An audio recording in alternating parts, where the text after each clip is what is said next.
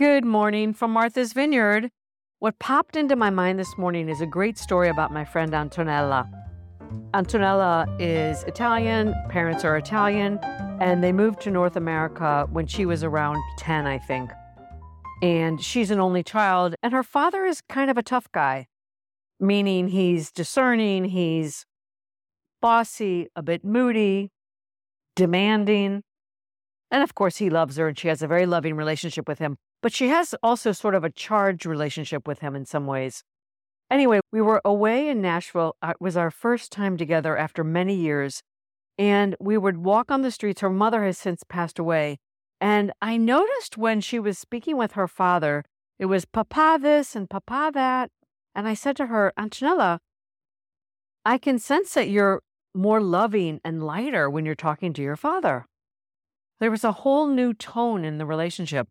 As I said, her mother passed away and her father is aging, and she had somehow consulted with someone who suggested to her that one way to change the tone of her interaction with him was to get him to tell stories. So she started to say things like, Papa, remember that time when? And she's managed to remind him of pleasant things in the past and, like I said, change the tone of their interaction. It's lighter, it's more loving, it's more playful. And this made me think about something that happened to me yesterday here on the vineyard. Gail and I went and met up with our friend Susie.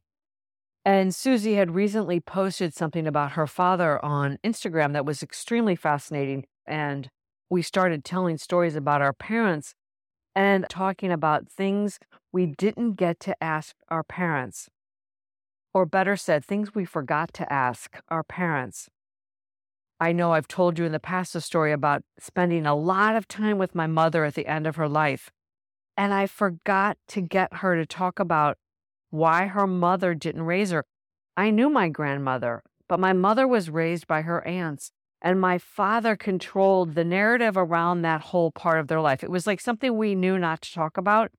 Yet after my father passed and I had all this time with my mother, I never got to hear from her what happened to her as a child and why she was raised by her aunts.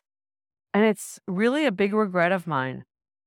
I wish I had heard her side of the story.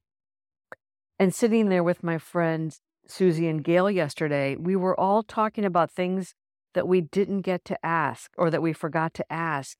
And I want to urge those of you who still have your parents to noodle this a little bit. In the case of my friend Antonella, she's getting to hear her father tell stories by introducing a memory.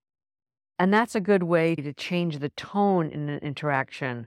I hear from many of my friends, their parents are not well, they're grouchy, they feel lonely. A lot of people are depressed when they get older, and it can be difficult to be around them. So getting them to tell a story can be a way to change the energy in the exchange, or to make your job something perhaps you dread less. And on the other side, it can simply be things that you've always wondered about. Think a little bit about the trajectory of your parents' life. What are the things you might be curious about? Where are the gaps in the story? What can you get them to tell you about? I can't remember if I've shared this before, but my brother Randall's good friends, Lowell and Lydia, had their own relationship with my mother and father, and they recently rediscovered these tapes they had made. They interviewed my mother and father about 3 or 4 years before my father passed away, and I got to sit and watch and listen to my mother and father speak for about a half an hour, and I got to hear so many stories that perhaps I knew, some I didn't, tidbits I had forgotten, and it was absolutely beautiful. It was like a gift from the gods, truly. Simply to see them and hear them and be reminded of some of these beautiful stories. So I'll leave you with that thought. Where can you ask questions? How can you get your loved ones to tell stories? I know it's not easy to be around people who are aging, losing their memory, perhaps suffering with various ailments. They can be depressed or just simply grumpy. I hope perhaps you've gotten some ideas here how to think differently or switch up that energy. because I really do know it's not easy. I'll leave you with that today. That's all for now. Until next time, from my heart to yours.